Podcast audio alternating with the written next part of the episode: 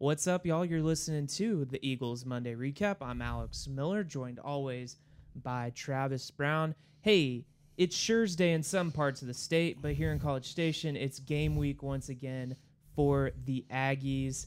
They're hosting South Carolina. Let's just cut to it, Travis. A&M's got to win this game. This is a game that they've got to win this week. Yeah, I mean, best case scenario in my book, I know we kind of have talked about this other places, is I think the best A&M can do is 7-5, and that's including a win over South Carolina. We can kind of get into some of our mid-season high points in this talking, because there wasn't a whole lot to talk about in this. But, yeah, I mean, I think that not only is it kind of a must-win for the grand scope of the season, but you don't want to go on a three-game skid. I mean, they were already talking about how the players were having to move on from a two-game skid over this bye week, and you don't want to make that three-game losing streak. You know, A&M lost to South Carolina last year. It was kind of a crazy game that from the jump just didn't go A&M's way. South Carolina, they've kind of regressed. You know, they had Georgia on the ropes that first half over in Athens, and since then it just really hasn't been very good for the Gamecocks. They've lost back-to-back games now. It's a bad defense.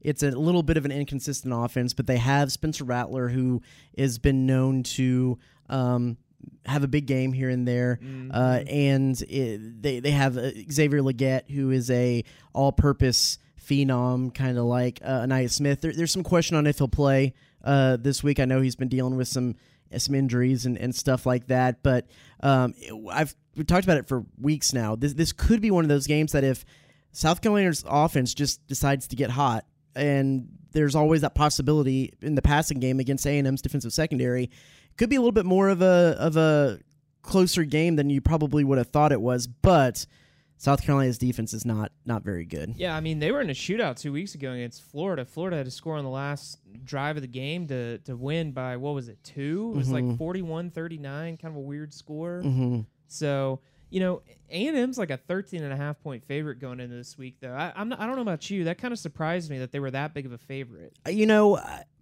I think if A&M's pass rush steps up like it has and really affects Spencer Rattler, and if, you know, there's Vegas knows things sometimes. Yeah, they do. Might be that Xavier Legette isn't going to play, which would be a huge blow for that offense as well. I could see A&M, they should be 13.5-point favorites. If you want to go on the paper, on the talent rankings on 247, they should be 13.5-point favorites against this South Carolina team. But I think that they're going to have to prove that is right coming into this game with the two performances they put up the last 2 weeks. Well, hey, we only heard from Jimbo Fisher and Max Wright today at A&M's weekly press conference. What kind of stood out to you about what Jimbo had to say, kind of looking back at the bye week as A&M tries to right the ship on this 2023 season? Yeah, I mean, this has kind of been the case throughout the season, but not a lot of answers to questions. You know, talking about if he's evaluating starting positions, and the punter, Nik Constantinou, was named kind of specifically. He's had a rough season this year, and Jimbo Fisher even went on to say how important Tennessee's punter was for them in that A&M loss, pinning them back at the one, which kind of started the whole snowball effect against the Aggies, but said, you know, everything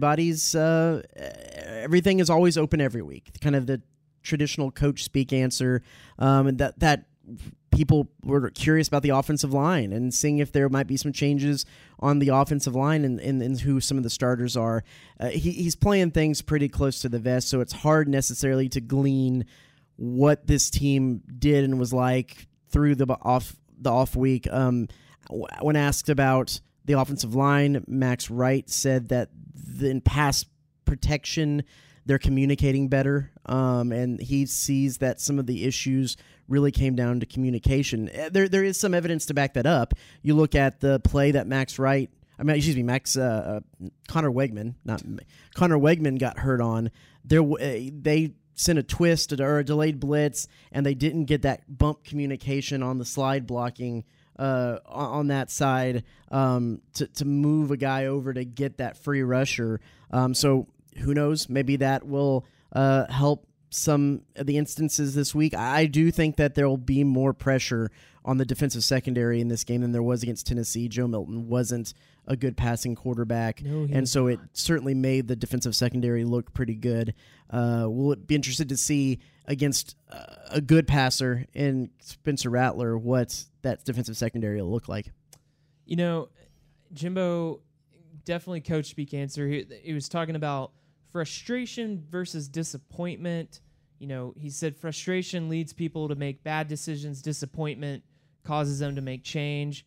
There's certainly a lot of frustration among Aggies right now. You got to wonder just kind of where A&M's team is at, though, and if it is disappointment, what kind of changes will be made? Because clearly change has got to be made in some areas. Yeah, he Jimbo Fisher went in and said that, and Max Wright said this to his credit as well, that, you know, this year it seems like there's more anger, frustration, you know, we need to fix this kind of feeling amongst the team coming in that bye week, as opposed to last year where I think it was a little bit more woe is me kind of situations. Max Wright said some guys got up and said what needed to be said in front of the team, and it kind of got a spark under everybody. And so that's what was said. Now, how that plays out in reality is still left to be seen, but it does seem like, and we didn't get to talk to a whole lot of people, but, you know, and you were in those press conferences last year, you know, there was times when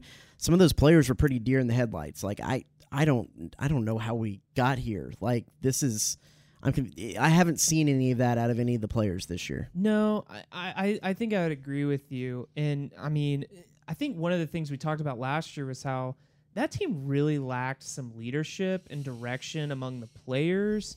And I think, I mean, you could just see from Jimbo just kind of how that was a team that was wandering through the desert just trying to make it out somehow. Mm-hmm. And this is a team that it seems like things have gone a little bit astray, but there's still the ability to maybe get a little bit back on course before it gets too off the rails. Mm-hmm. Let's get into this because we ran out of time last week and off week and didn't kind of do some of our mid-season awards and whatnot, or what's it called when it's in the superlatives? I always forget that name. I always forget that word. Some of the superlatives. So, like, who on the first half was your offensive MVP and the guy that surprised you the most? Offensive MVP? I mean, I think you and I might choose the same guy, if I'm being honest. It's got to be Le'Veon Moss. I mean, I think A&M has had trouble in the running game, and when they've needed a carry, it seems like they go to him. Mm-hmm. I think he, like you said early on, has been the guy that has emerged out of that running back room, and he's made some critical plays when A&M's needed them. So I think on that end, I think that would be a bright spot for A&M. Most surprising player, man, that's a good one. Now I'm getting a little stumped, Travis. Okay, I'll go with my two, and if you think of one, we do have Moss in his name's going to get mentioned here. I think for me the kind of most valuable player guy has to be Ainias Smith. Okay, because he came back. You can tell there's a little bit more leadership at times when they needed him to push in that into the Alabama game. He's pushed up, so I think he is. Been in a pretty inconsistent offense. He's been probably the most consistent guy, even though there have been games where he disappeared a little bit. And I think the guy who surprised me the most has been Le'Veon Moss. Okay, because I can't necessarily give him the best player, the MVP of the offense through the first half because the running game has struggled. Now he's been the best out of that group and shown that he can get yards sometimes when they need it. But you know. Third and short has also kind of been a little bit of some trouble this year. Now, you can also go into the fact that I think play calling has a lot more to do with that than anything else. But yeah, those are the two guys that I think have been good on offense so far this year. Okay, I think I'm going to agree with you on that one. Okay. How about on the defense? Yeah. Your defensive MVPs. It's got to be Edgerrin Cooper. That's been the best guy, and I'm probably just going to stick right there at linebacker and go with Taurean York. I mean, Edgerrin Cooper is a midseason All-American to some outlets, and I know the Football Writers Association had Taurean York as a freshman. Excuse me, midseason All-American. Oh, been a weekend. It's been a weekend. Taurean York was a midseason freshman All-American. It's been impressive to see what Taurean York has been able to do, calling in taking the signals and calling the plays and from the field. And linebacker was one of the big question marks for this team coming into the season. And those two might be the most consistent defenders A&M has this year. So I'd probably go. I mean, Cooper's a no-brainer. I'm sure you'd probably say that, but I think Taurean York is the guy who surprised me the most too. Okay, a good runner-up though, for the sake of being different, I think Shemar Turner has got to be. I mean, I think a lot of how well the defensive line has played contributes to Edgerrin Cooper being able to get through and make a lot of those plays. I agree with you as the MVP. But the guys who are doing the dirty work, I mean, Shemar Turner and Walter Nolen are just playing out of their minds. And McKinley Jackson is doing well too. Yeah, I mean, you could name like three guys on that defensive line, but I think in particular, Shemar Turner has really stood out among the group. I mean, he has been such a disruptor, and you know, early in the season, got home a lot to the quarterback. When A&M was still trying to get that pass rush going, and they kind of just followed the leader, and A&M's defensive line has been a force to be reckoned with these last few weeks. Where has A&M let the fans down the most this year? I mean, it's got to be the offense, I think. You know, they came out so strong those first few. I mean, even in the loss to Miami, right? They put up 33 points. They were right there, could have scored again at the end of the game, but Conner throws the interception, of course. You know, I think a lot can be said for losing Conner. You know, you got to wonder if he plays in those games against Alabama and Tennessee, can A&M put up some more points? I mean, we'll never know, but it's certainly been a very frustrating way to lose games, especially with the way the defense has really kind of emerged and kind of given A&M chances to win. I think that's a big one, but also special teams has been just atrocious. I mean, Constantinou has taken steps back. A&M has missed timely field goals. They've given up what? They gave up the kickoff return against Miami. Punt return against Tennessee. I mean, those are returning points in each of those games that you can point to tangibly to show that was a key factor in those losses. And that's going to be a point if Xavier Legette is able to play this weekend, because he's a big return threat. Well, and he had the one at the beginning of the game last year that kind of just set the tone for the game. Correct. For me, I think the biggest disappointment is the defensive secondary. I mean, you return Bryce Anderson, Damani Richardson, you get back. Tyreek Chappelle showed signs of improving last year. It was really just filling in that one position. And for every indication between DeBerry, Tony Grimes, some of these other options, it was just filling in one hole. It was going to be one of the best secondaries in the SEC until it wasn't. And if they play an above average game against Miami and against Alabama, they win both of those games. Even with Alabama some offensive struggles happening, they still win those games. And so this season would be a completely different look if that secondary was what everyone thought they would be, I think. Agreed. You know, how do you see the rest of the season playing out for the Aggies, Travis? I believe the best possible scenario is 7-5.